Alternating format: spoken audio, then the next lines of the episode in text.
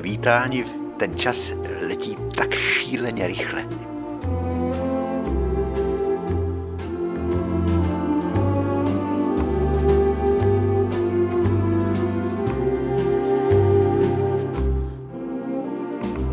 Vy jste na nás tak hodný, že nás chápete a píšete a nevyžadujete od nás odpovědi, ale vaše dopisy pečlivě schraňujeme, přichází jich stále víc a my si uvědomujeme, že díky třeba internetu, že nás poslouchají. Vím, že klidně nás poslouchají třeba Ann Baruch v Chicagu. Hello Annie, jak se máš? How are you?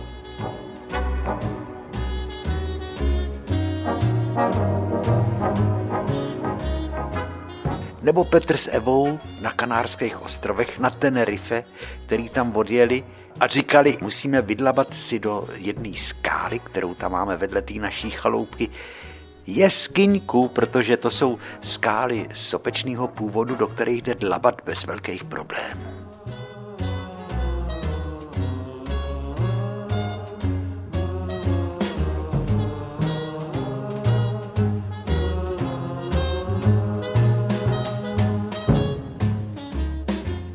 Takže to jsou ty vymoženosti globalizace, internet. To už asi bez toho umřu, že nebudu mít internet. To už pro nás není, to nám už vlak ujel. My radši místo surfování na internetu surfujeme naší pamětí, vzpomínkama, že jo?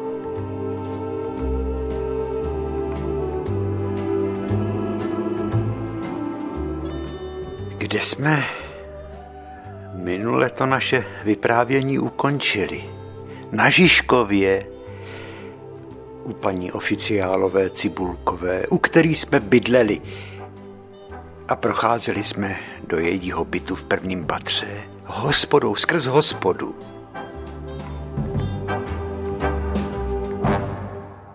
Někdy, když jsme šli pěšky, tak jsme museli jít kolem Masarykova nádraží. To už nebylo Masarykovo nádraží, to bylo nádraží Praha-Střed. A tam jsme chodili. Část toho Žižkova, která byla blízko toho Masarykova nádraží, nádraží Praha-Střed, byla ovanutá... Žando, přestaň blbnout. Byla ovanutá ne perutí imbecility, jak by řekl spisovatel básník Bohumil Hrabal, ale byla, byla ponořená do takového voňavého závoje, který byl je typický pro nádraží. Tam byly výtopny, výtopný lokomotiv. Lokomotiva zajela na takovou točnu, točna se s tou lokomotivou otočila a tu lokomotivu nasměrovala do určitých vrat, který se otevřely a tam před vjetím lokomotivy na trať tu lokomotivu roztopili, aby měla dost páry. A když ji přetopili, tak pojistný ventily se otevřely a to byl takovej randál. Krátkej, intenzivní zvuk, jako takový syč, syčící hromobytí, jako když se strhne zemětřesení. To udělalo vždycky prrr, takhle to bylo. Teďko se Žanda slekla. A ta pára unikla. Ta lokomotiva už mohla vyjet, byla vytopená, zase vyjela na tu otočiv, otočnou plošinu a ta ji nasměrovala, ta otočná plošina se s tou lokomotivou otočila a nasměrovala ji na určitý koleje. A my, tenkrát, když nám bylo dvacet, jsme vlastně byli taky taková přetopená lokomotiva a čekali jsme jenom, kam nás ten osud, na jaký koleje nás ten osud zavede a kudy nás vyšle na tu cestu, který se říká život.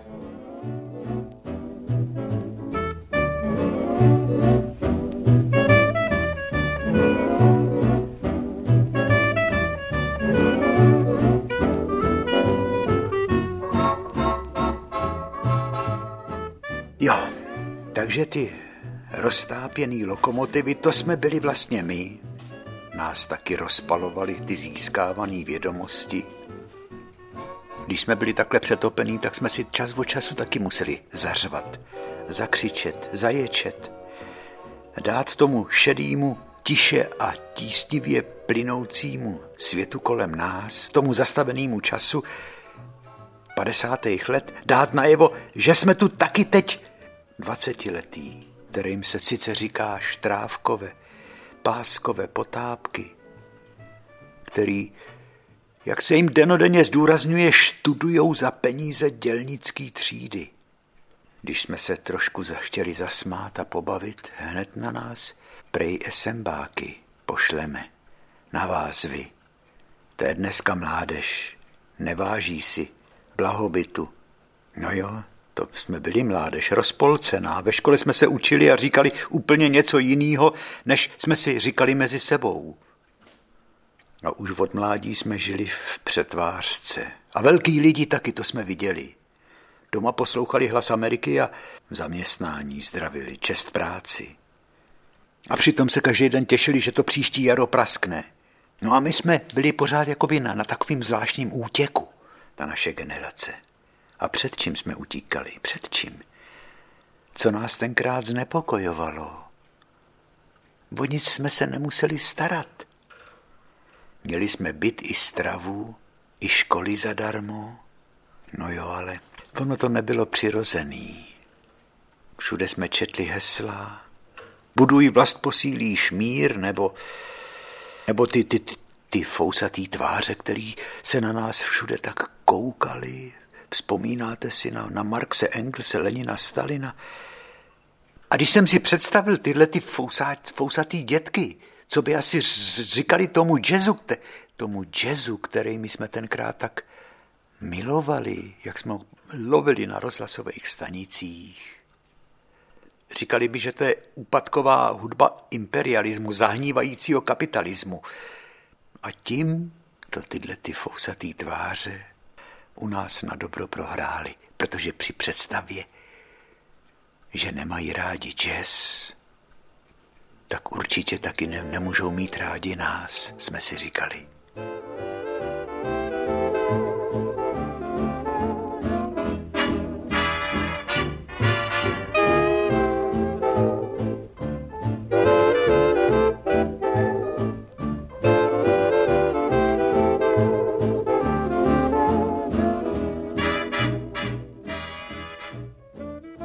Přišel konec školního roku. Honzík Matěják odjížděl do Jablonce, já do Pavlíkova u Rakovníka, Rudánek Daňků do Suchého Vrbného u Budějovic. A věděli jsme, že paní Cibulková už má.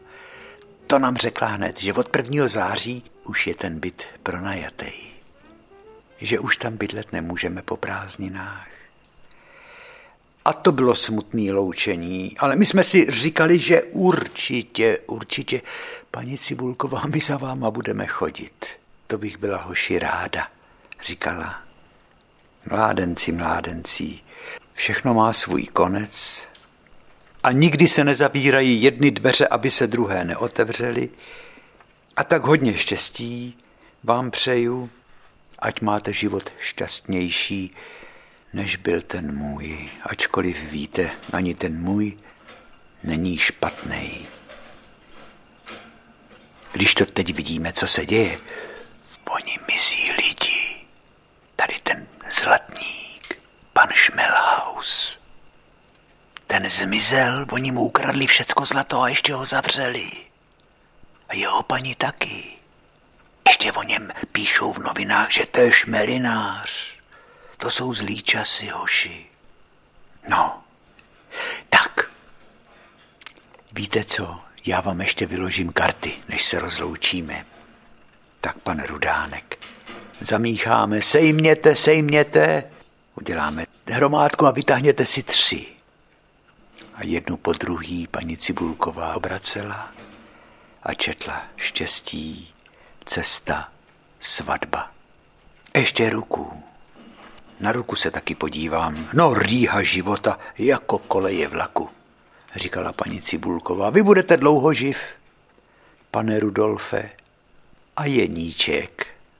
Zase nejdřív karty zamíchala, Honza je sejmul. Tři karty leží na stole. Paní Cibulková je obrací. Děti, naděje, touha. Ještě ruku, všechno dobře dopadne, říkala paní Cibulková Honzovi. Nemusíte se vůbec ničeho bát.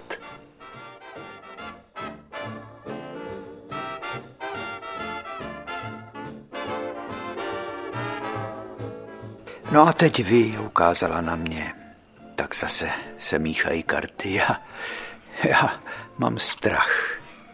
Láska, cesta, dům. Leží moje tři karty na stole.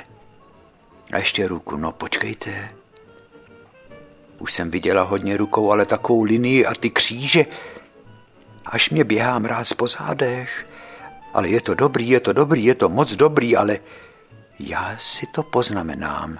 Takovouhle kresbu na rukou jsem ještě neviděla a až přijde má známá, Leontína, zeptám se, co to je. Ta kresba od prostředníčku a prsteníčku k těm hlubokým rýhám srdce a života. Až za mnou přijdete, aby přijdete, tak vám to povím. No a obě ruce jsou stejný, to taky nebejvá.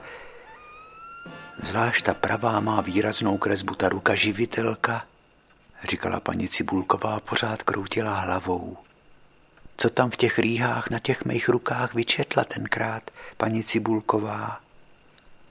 Nedozvěděl jsem se to nikdy už, protože život páděl tak rychle, že jsme za paní Cibulkovou už nepřišli. I to se stává.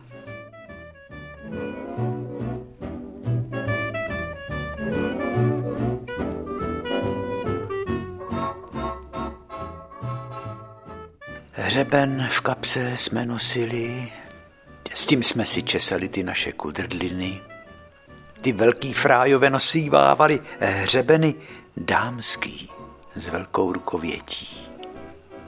A když jsme šli kolem vodovodního kohoutku, tak jsme si ten hřeben namočili, aby ty vlny byly ještě větší. To jsme měli starosti tenkrát, co?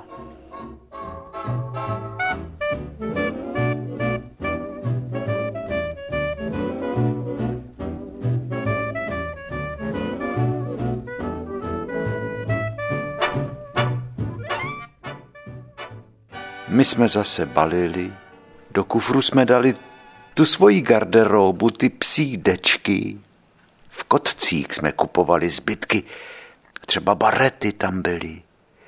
Barety, to byly, a ty z nás dělali umělce, to byly nějaký barety jistě anglický armády. Tam se často vyprodávaly vojenské věci v kotcích.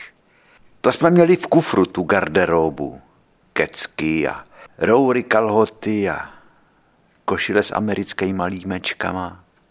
V tašce jsme měli svoje propriety. Knihy o umění, skicáky, barvy, tušky, pastelky, pravítka. No a jeli jsme dlouhou cestou městem ze Žižkova směr Nusle. Ale Rudla s náma nejel. Kam ten kluk z těch Budějovic jel tenkrát? Vidíte, otazník, nevím, to už je dávno. To se psal rok devatenáct padesát čtyři. Když jsme jeli kolem té výtopny na Masarykově nádraží, zase tam vytápěly lokomotívy, zase ty lokomotívy vypouštěly přebytečnou páru, zase byly přetopený, ty kotle měly přetopený, jako my jsme byli přetopený tím, tím mládím. No a tam jsme přesedli u Masarykova nádraží na elektriku číslo třináct, ale to už dávno nebylo Masarykovo nádraží. Třináctka jela až daleko na Kačerov. Ale my jsme museli vystoupit na stanici na Paloučku, tam jsme to znali. Nejdřív ale jsme míjeli všechny ty významné čtvrtě, jako Vinohrady, a přes Václavák jsme krátce jeli. Potom ta tramvaj sjela dolů do Nuselského údolí k Botiči a míjeli jsme po pravé straně na takovém pahorku. Byl strakatě natřený vojensky maskovaný bunkr. Potom jsme věděli, protože to byla naše trasa, protože tam jsme začali svoji pouť. Tam jsme začali bydlet v roce devatenáct padesát jedna v internátě u sovětské školy.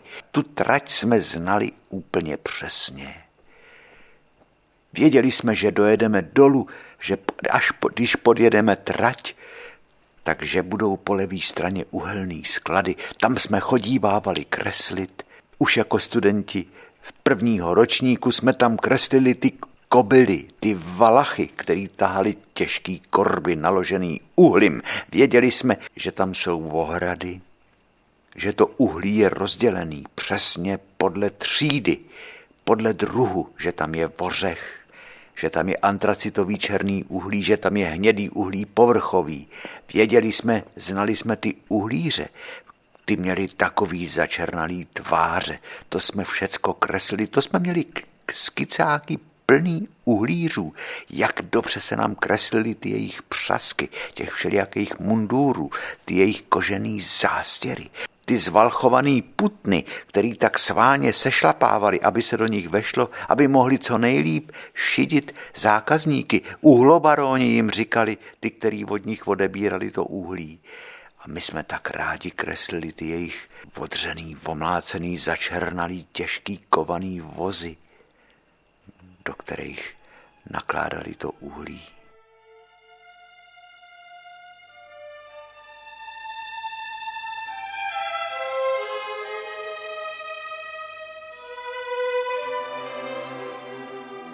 No jo, ale už tramvaj minula i uhelný sklady a najednou přijela na náměstí Bratří Synků, kde byla modistka Oulíková, ta už ale se tak nemenovala. Bylo tam jenom kloboučnictví a chemodroga. Všecky ty, ty staré firmy postupně mizely a jedeme do kopce kolem nuselské radnice. A celý Nusle, to byla proti Žižkovu taková stichlá čtvrť. Možná, že to bylo daný tím, že tam byla ta pankrácká věznice. Věznice na Pankráci. O tý jsme jenom slyšeli, tý jsme se dostávali málo kdy, protože my jsme vystupovali stanici předtím. Tam byla hospoda na paloučku a šli jsme do ulice pod kostel svatýho Pankráce, do ulice Krušinový, kolem internátu, kde jsme dřív bydleli a který jsme tak rádi opouštěli, protože to bylo jako na vojně. V tom intru ráno se tam stávalo. Za zvuku budovatelských písní jsme stlali kavalce. Vychovatelé a vychovatelky na nás dohlíželi a známkovali nás, jak se chováme, jak steleme, jak ustýláme postele, jaký máme pořádek ve skřínkách, na chodbách, kde máme svoje věci. A do toho, když hrála písnička, jak to bylo? Práce není otročina, která spadla na tebe.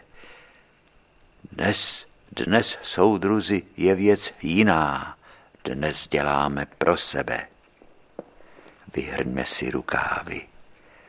Když se kola zastaví, hej rub, hola hej, do práce se dej.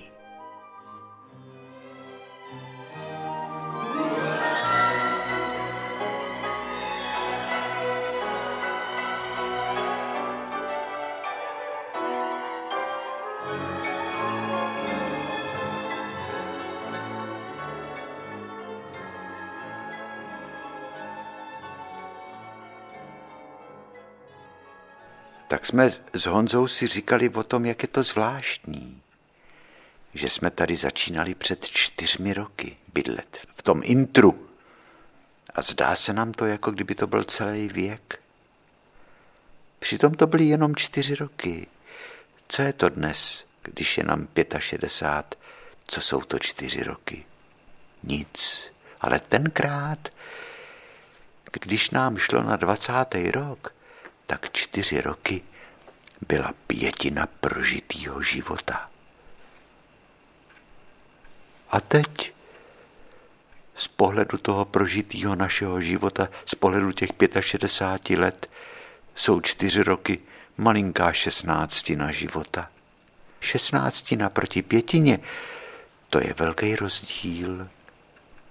Taky ten rozdíl, jak to bylo té domácnosti paní oficiálové Cibulkové, kde, byly, kde bylo tolik pletených deček, tolik obrázků rámečků vyřezávaných do překližky. Vonělo to tam sladkým naftalínem. Tady u paní Novákové to vonělo mejdlem a takovým, takovou vůní, kterou, která je tak ojedinělá, kterou vydává právě žehlený, čistě vypraný prádlo. Protože paní Nováková pořád buď něco prala, nebo něco žehlila, nebo něco spravovala. Necky měla v kuchyňce, valchu tam měla, na velikém stole žehlicí prkno, žehličky, ohřejvala na rozpálených, roztopených kamnech. To byl byt k severu, takže tam se muselo topit kolikrát i když bylo venku teplo, protože tam se nedostal sluneční paprsek do toho bytu.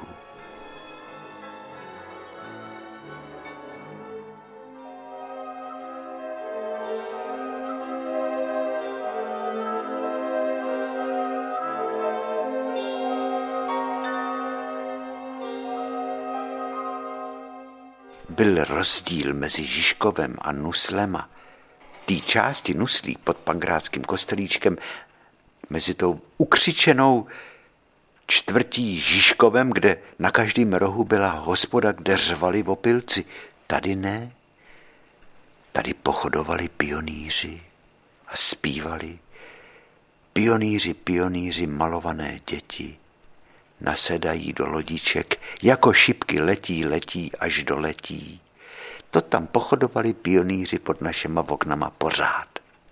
Protože tam byla veliká škola, dole na hlavní ulici, kde jezdil trolejbus číslo padesát dva. My jsme mohli jezdit dvěma cestama. Když jsme jeli do hlavní školy, která měla sídlo nahoře na Vinohradech, tak jsme chodili na elektriku, na Soudný náměstí, nahoru, a jeli jsme horem přes Vinohrady. Když jsme jeli do speciálních ateliérů, kde jsme se vyučovali grafiku, který sídlili dole na Smíchově, tak jsme přicházeli do ulice, kde jezdil trolejbus a tím trolejbusem jsme projeli Podolím. Tam jsme dole přestupovali na sedmnáctku tramvaj a jeli jsme na Jiráskovo náměstí a přes Jiráskův most jsme přeběhli pěšky na Smíchov, kde až nahoře v podkroví jsme se vyučovali grafice. Pan profesor Vodrážka nás učil. Takže my jsme v době studií křižovali Prahu křížem krážem, buď na, na druhý konec až na východní konec, až na Vinohrady, anebo zase kousek vedle Vltavy na západní konec na Smíchov. No a cestou kolem Vltavy, když jsme jezdívali, tak jsme se tak rádi koukávali na zamrzlou Vltavu. To když tenkrát byly ještě tuhý zimy, tak se dalo bruslit z Bráníka až ke Karlovému mostu nebo k Jiráskovému mostu, protože tam potom byl jez. To bylo kolikrát bruslařů na Vltavě. To byly takový idyly. Parníky kotvily v přístavištích. Parníky Hradčany nebo Maxim Gorký s těma kolesama po stranách. To, bylo, to byl malebnej svět, to byly ty pozůstatky ještě, to byly vzpomínky na svět, jak vypadal mezi dvěma válkami.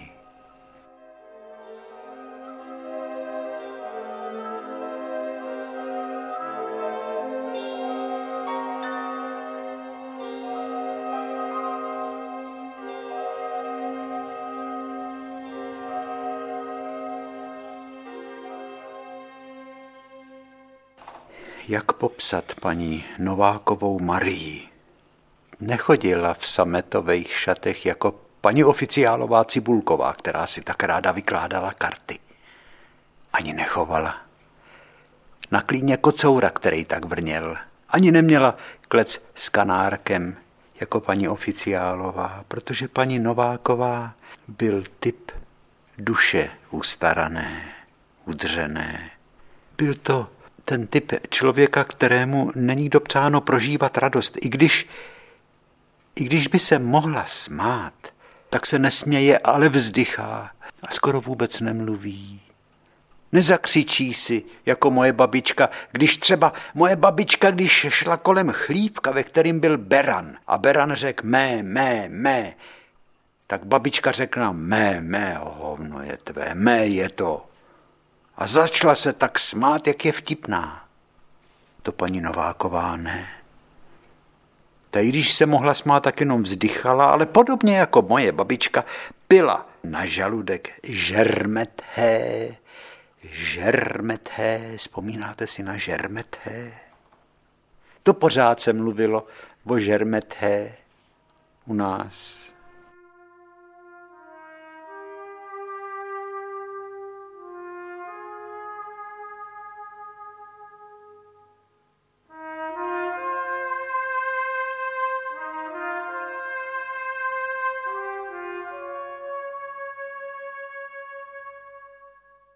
Paní Nováková, ty její průhledný ruce, skoro průsvitný, vybělený, protože pořád něco prala, pořád něco žehlila, pořád byla schrbená u necek, tam byla kamenná valcha, někdy taky mosazná valcha.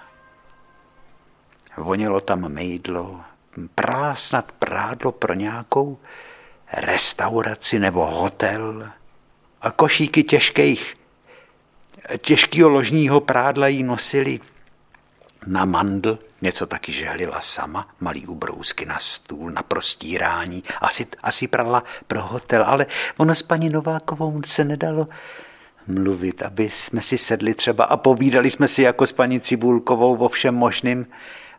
A paní Cibulková se nám svěřovala, to paní Nováková nebyla uzavřená.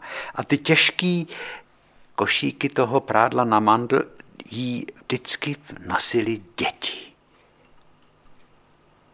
To jsme si mysleli, ale vůbec se nehodilo říkat děti dětem paní Novákový, protože ten pán, tomu, tomu bylo už asi padesát, typ takového posmutnělého, solidního úředníka vždycky chodil v tmavém svrchníku a v tmavém klobouku.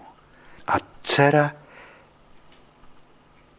ta byla mladší podoba svý maminky, protože dcera měla taky vysedlý lícní kosti, i bradu, i posmutnělý oči, jako měla její matka.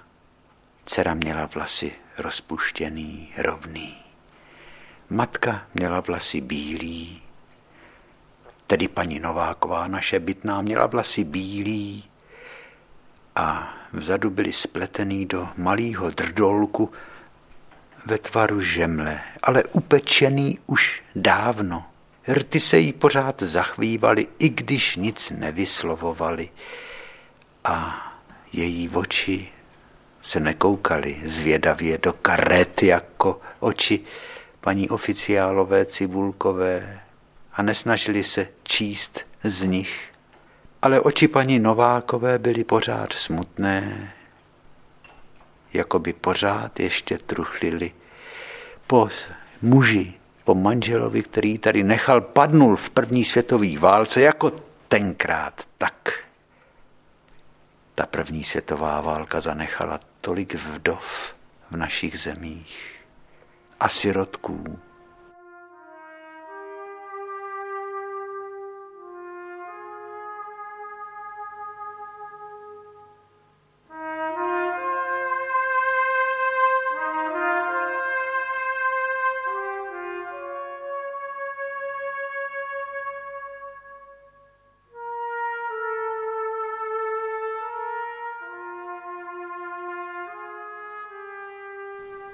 Nikdy si paní Nováková nezaspívala v její kuchyňce, ve který spala, protože v jejím pokoji jsme spali my. Ten vytápěla tím, že vždycky rozfajrovala kamna, na kterých vařila, a otevřela dveře a přes chodbu nám vyhřejvala ten náš, tu naší ložnici na severu. Na sever měla okna, tam byla někdy velká zima. Tiše tam hrál rozhlas po drátě. Taková ta solidně udělaná krabička ze dřeva s brokátem, který, když se to rádio jedním knoflíkem zesílilo, tak se ten brokát tak tetelil. A tenkrát se hrály jenom budovatelský písničky a nedalo se tam nic jiného chytit než jedna jediná stanice, která čile a vydatně posluhovala tehdejší době, tehdejší politické linii.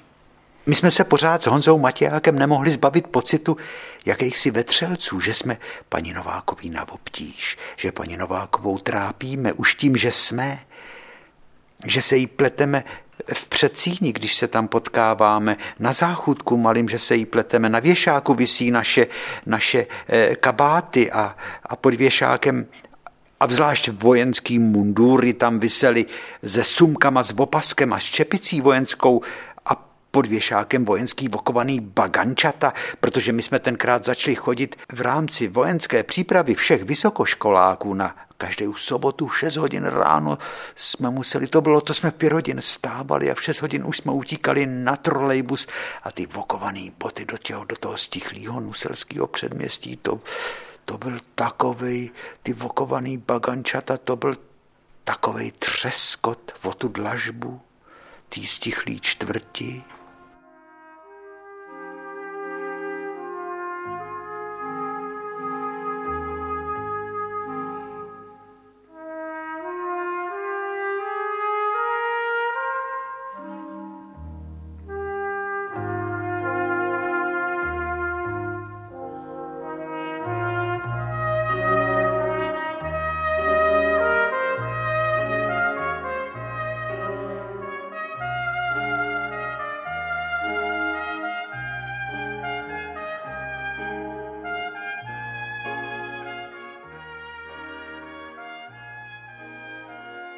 Ale paní Nováková vždycky měla pro nás to kafe uvařený, vždycky tam byly připravený housky a rohlíky, máslo a marmeláda. A vždycky jsme seděli tiše a paní Nováková nic neříkala, jenom v koutku buď něco zašívala, nebo přebírala prádlo, nebo něco žehlila. A čekala, až mi buď odejdeme do školy, nebo tu sobotu, až se vytratíme v těch vojenských mundúrech z toho bytu, aby zase zašla, jak to dělala pokaždý, když jsme opustili ten pokojíček, ve kterým jsme bydleli a ona ustlala naše postele, ustlala naše postele a srovnala nám prádlo a šaty ve skříni.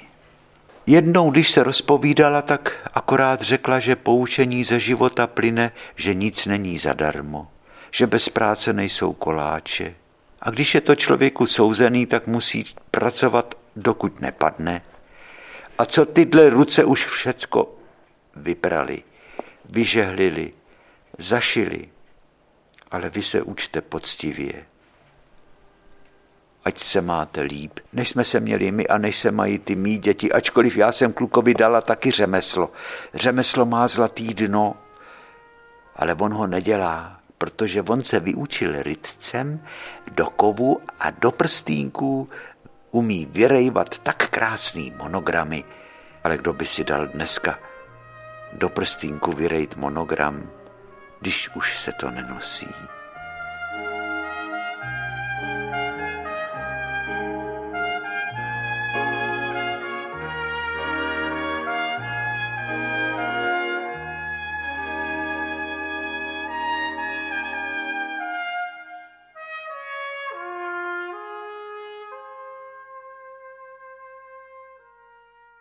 Jo, já mám dobrý studenti. Takhle se to v Praze říkalo. Ne studenty, ale já mám dobrý studenti.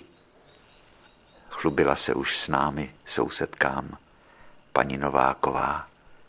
Byla na nás hrdá, zvlášť potom, co jsme ji jednou nenechali, aby ji uhlíři vošidili. Protože my jsme dobře věděli, protože jsme do uhelných skladů, který byli dole pod Nuslem a chodili kreslit a věděli jsme, jak ty šizuňkové, ty uhlobaróni, ty uhlíři, jak šidí lidi, jak si sešlapávají putny na uhlí, aby se tam do té putny vešlo uhlí, aby se ty veliký kusy uhlí zašprajcovaly a velké části putny zůstaly nezaplněný. Takže v té zúžené části to udělalo takovou jako ucpávku a dole vůbec se to uhlí nedostalo, ta putna se naplnila jenom nahoru od od třeba od čtvrtiny. A s briketama to šlo zvlášť hezky, že se to, ty brikety tam tak, když je někdo nakládal lopatou, tak je doved tak šikovně naložit, aby se ty brikety tak zašprajcovaly, že vůbec to nebylo padesát předepsaných kilogramů. Paní Nováková hlídala, jaký ty putny plní. A oni to měli zařízený tak, že jeden byl sudej, dva nosili. Když se nosilo do sklepa deset metráků uhlí, tak to bylo dvacet puten. A jeden hlásil vždycky. Třetí.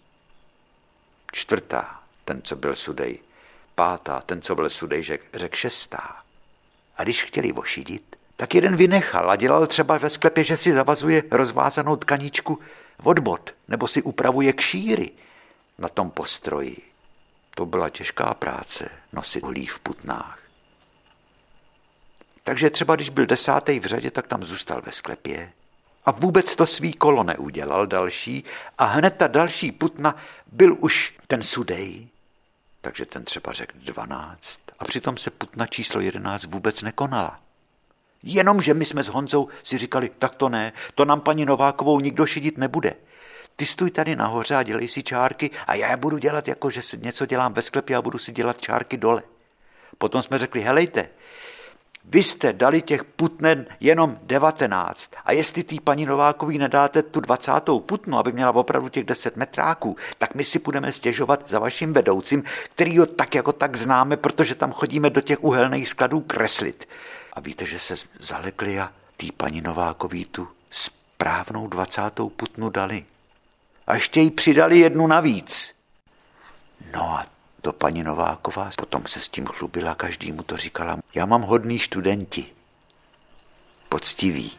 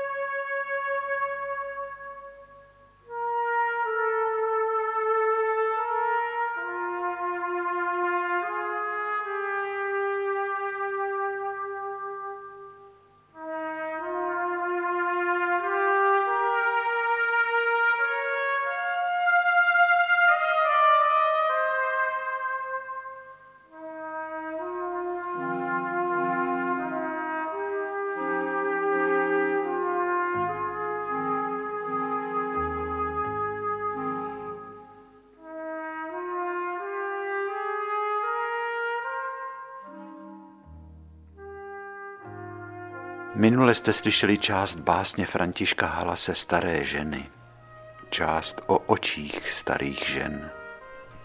A protože naše paní Nováková v Nuslích, u kterých jsme bydleli, měla krásné ruce, tak v této básni Františka Halase uzavírá taková tragická litaničnost.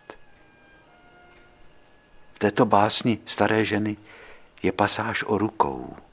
Ruce starých žen. Ruce starých žen, žlutší jílu pod rakví, otevřené a prázdné. Vy ruce sedřené a spotřebované, plachetky styxu, blíženci modlitby, žezla porouchaná, hnízda křečí, přeslice opuštěnosti, záhonky žil, orodovnice oněmělé, praporky splihlé, pobočníci propuštění, marnotratnice schudlé, těžítka bezesností. Vy ruce starých žen šustící listy obracené nedočkavostí svítání, obracené utrpením, obracené modlitbou. Vy ruce starých žen tak zapomínající na šíje mužů, na vlasy dětí, vyruce starých žen, silné jen tak, aby udrželi kapesník k setření slzy, aby udrželi obrázek ve rakvi, aby udrželi kříž, až zatlačeny budou oči.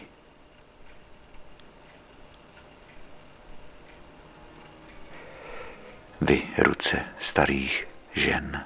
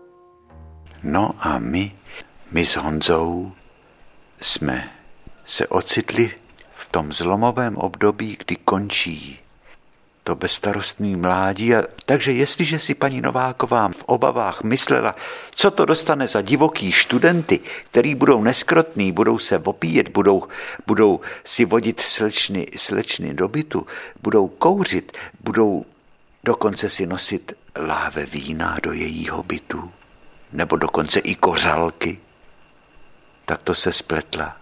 My s Honzou, když jsme přišli ze školy, tak jsme se museli učit o Mařákovi, o Josefu Mánesovi, o architektech, o Santínim, o Dietzenhoferovi, o Rembrandtovi, protože když pan profesor Váge nám přednášel Rembrandta ve škole, to byl takovej svátek, to nikdo ani nedutal, protože ten tragický osud tohoto geniálního holandského malíře, Rembrandta van Rijn, ten musel být přednesen panem profesorem Vágem nezapomenutelně. Takže pan profesor Váge zásadně na ty nejkrásnější, nejdůležitější přednášky přicházel oděn v černém. Dokonce měl i černou kravatu, černou vestu a tragickým hlasem vykládal o tom, jak Rembrandtovi zemřela první žena Saskie, potom jak maloval noční hlídku. A to jsme se ocitávali, ocitávali stejně tak jako pan profesor Váge v takovém tranzu. My jsme se učili rusky tak, tenkrát se žádný jiný cizí jazyk neučil než ruština, že pan profesor Cimbrila, tak se jmenoval, nás naučil ruštinu, takže jsme klidně mohli psát diktáty.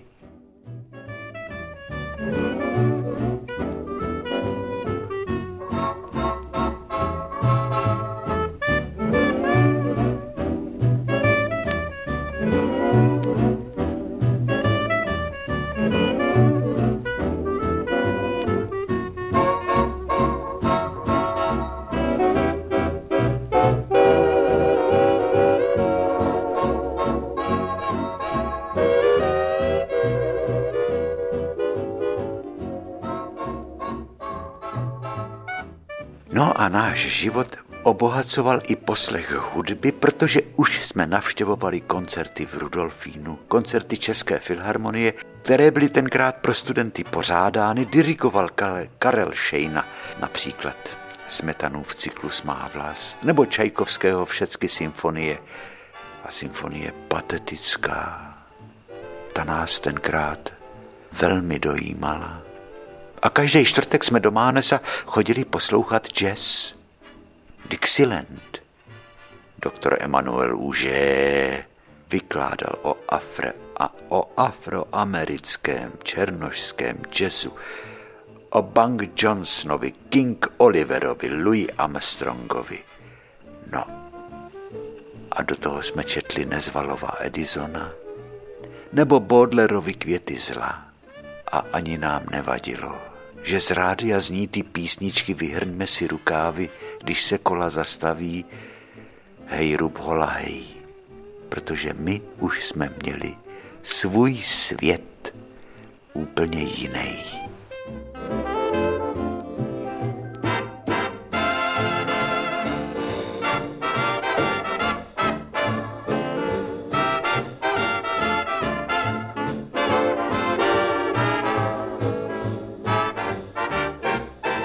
To byl svět, který byl přeplněný těmi nejnádhernějšími důkazy o velikosti lidského ducha. Michelangelo, Leonardo, Franz Hals, Rubens, Vermeer van Delft a Zola, Victor Hugo, Flaubert, Dostojevský.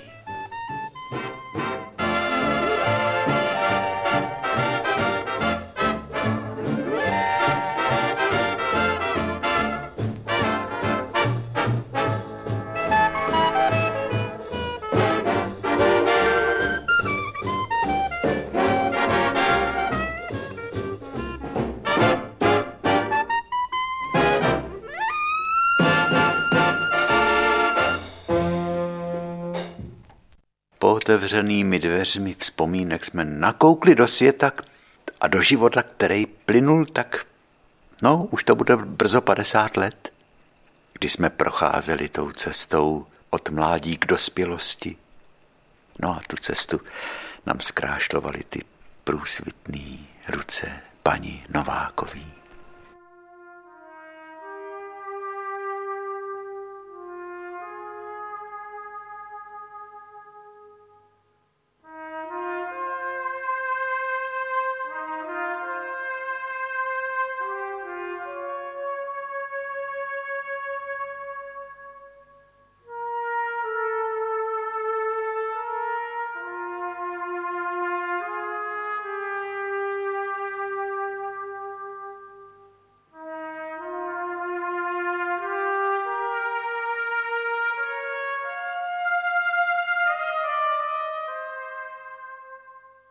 Záclona.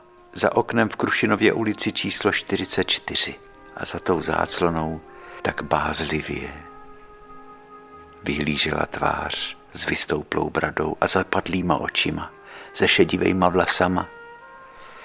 Tvář naší bytné paní Novákové.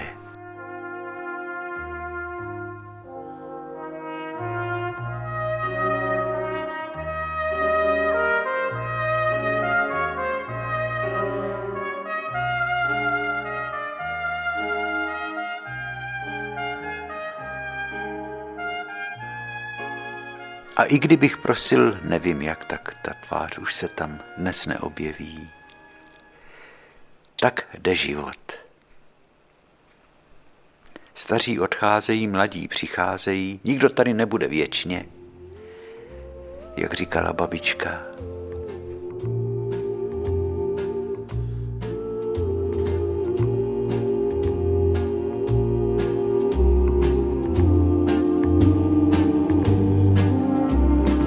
Proti věku není léku.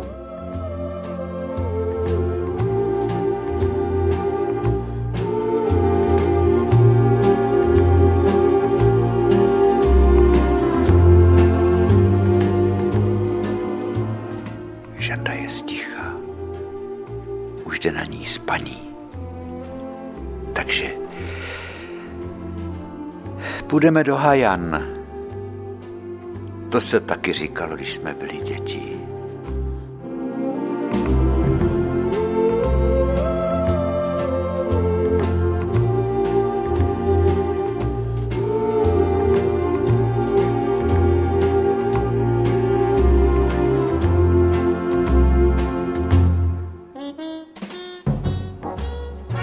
Budeme do Ajan. Jako to tento té žermeté, žermeté, kde je tomu konec? Žaludeční té žermeté, jak pořád babička pila a paní Nováková taky. Tam to taky tak vonělo bylinama. Vedle toho mejdla tam byly cítit pořád byliny. To si paní Nováková vařila. Tak.